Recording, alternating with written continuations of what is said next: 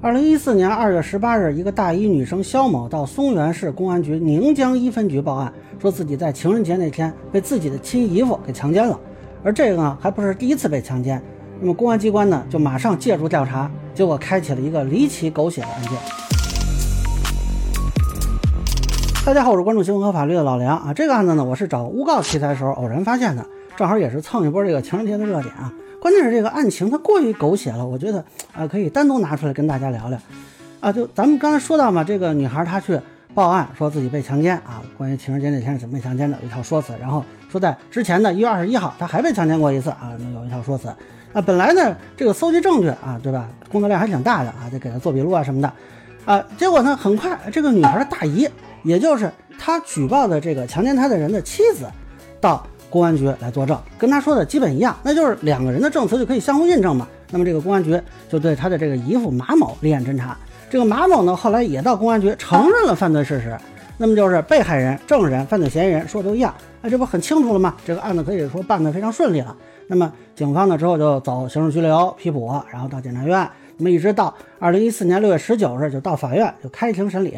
到此为止，这起情人节强奸案是算很正常吧？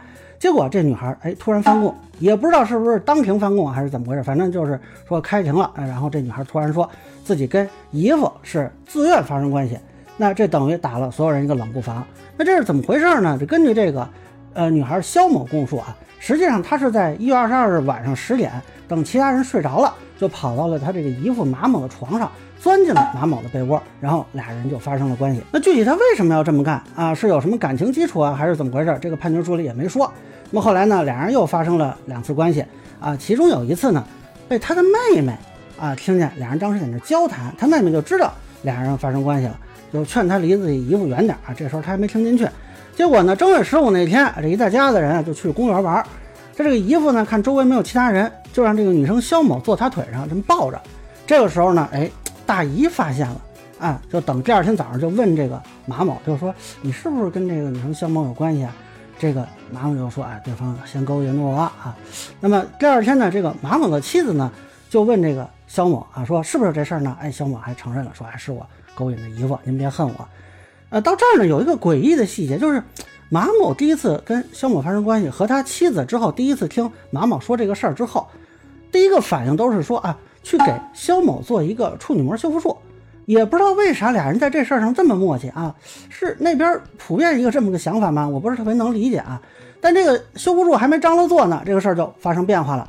关键人物就是马某的妹妹登场。这个马某这事儿呢被发现之后啊，呃，肯定也是臊眉打眼嘛。那有一天呢，就喝多了，就去跑去这个肖某的家里给肖某道歉。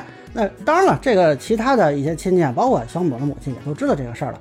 这个马某的妹妹听说的，他去道歉呢，就跑去接这个马某。一进去正好碰上马某喝多了啊，他过去想要扶这个马某，这马某嘛就给了他一嘴巴。这时候呢，他哎脾气上来了，就想打这个马某啊，没想到被肖某给拦了。他一生气，他把肖某给打了，然后骂肖某不要脸。这个肖某就觉得哎很委屈啊，就认为老马家都不是好人，打算报复老马家，就跑去报警了。那么到这个时候呢，其实啊也还好说，因为就其他人都知道这俩人是自愿发生关系嘛，本来你去解释一下。大不了这个肖某被批评教育啊，最最多是拘留几天。哎，结果出现了两个骚操作，一个就是这肖某在做笔录的时候呢，把自己的这个笔录给拍下来了，当然这是违规的啊。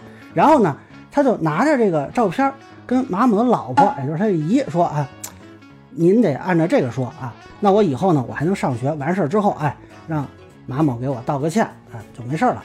这马某的妻子呢，自说是没有文化啊，反正就傻了吧唧跑公安局，就按照他提供的照片上的说辞来作证，那可不就一样吗？这马某更神，是因为这个肖某的母亲啊，就骂他呀什么的，就跟他说说，如果他承认强奸了肖某，他们家就原谅他啊，等完事儿了就撤诉啊，就没事了。也不知道是他们真的这么想的呢，还是他们忽悠这个马某，反正马某就跑公安局供述自己强奸了肖某。就看到这儿呢，我觉得啊，这哪是他们家之间有恩怨，这是他们全家跟这公安局有恩怨！您没事拿公安局耍着玩呢。结果等到这个六月份的时候，这案子真的要开庭审理了。这个肖某又后悔了，就跟他妈说：“哎，觉得把姨夫给坑了，说打算去公安局说实话。”他妈就特别生气嘛，就说：“那你别回家了。”结果这个肖某就跑去找到了马某的妻子，哎，这俩人一块儿到公安局去自首去了。然后呢，这个事儿呢就真相大白了啊！这个马某呢是在当年的十月二十三日被释放了。当然了，这公安局也不能让你们白耍着玩啊！这个马某的妻子呢是被追究了伪证罪啊，我看那判决书是有期徒刑三年，缓刑四年。这个女生肖某呢被判了一个诬告陷害罪啊，有期徒刑三年。然后完了吗？没完，就这个女生还上诉了啊！她倒不是说觉得这个事实层面有什么问题。就是觉得自己有自首情节啊，包括对方谅解什么的，应该从轻。然后自己呢是个学生，说还有三年学业未完成，认为呢适用缓刑更合适，希望能够改判缓刑。你还别说，他这时候说这个意见呢，是说得通的。但是我也不知道他是哪个学校的，就这情况，咱就说判缓刑，这个学校还能留你吗？但反正呢，后来法院确实是认定他可以判缓刑，就给他改成了有期徒刑三年，缓刑四年。那么到现在呢？啊，这个缓刑应该也结束了啊，应该差不多这个事儿就算是完了。这个事儿呢，其实就还是个诬告陷害的案子。当然了，他这个姨夫啊，婚内出轨自己，这应该叫外甥女吧？啊，这肯定不是什么好玩意儿啊。但是你们家有矛盾，你们别折腾司法机关呀。就他们这个好，一会儿报案，一会儿作证，一会儿自首，中间这公安局、检察院、法院折腾了够。这中间得做多少笔录啊？弄多少卷宗啊？估计多少回证据？找多少回证人提取证词？开庭至少两回吧，对吧？那个马某一回，肖某一回。如果那个肖某二审开庭了，那就是三次了。我说咱能不能饶了司法机关？就这么宝贵的司法资源就陪你们家玩耍了？所以有些人老跟我说，哎，你觉得这案子合理吗？这可能吗？对吧？像这种案子，如果拍成电视剧，都得骂啊，情节虚假，不可能，对吧？外甥女能主动勾引姨夫吗？事实证明，这个世界比你想象的要魔幻的多。那以上呢就是我对这起啊狗血的情人节强奸案的一个分享。个人浅见难免疏漏，欢迎不同意见小伙伴评论区弹幕里给我留言。如果你觉得我说的还有点意思，你可以收藏播客老梁不郁闷，方便收听最新的节目。谢谢大家。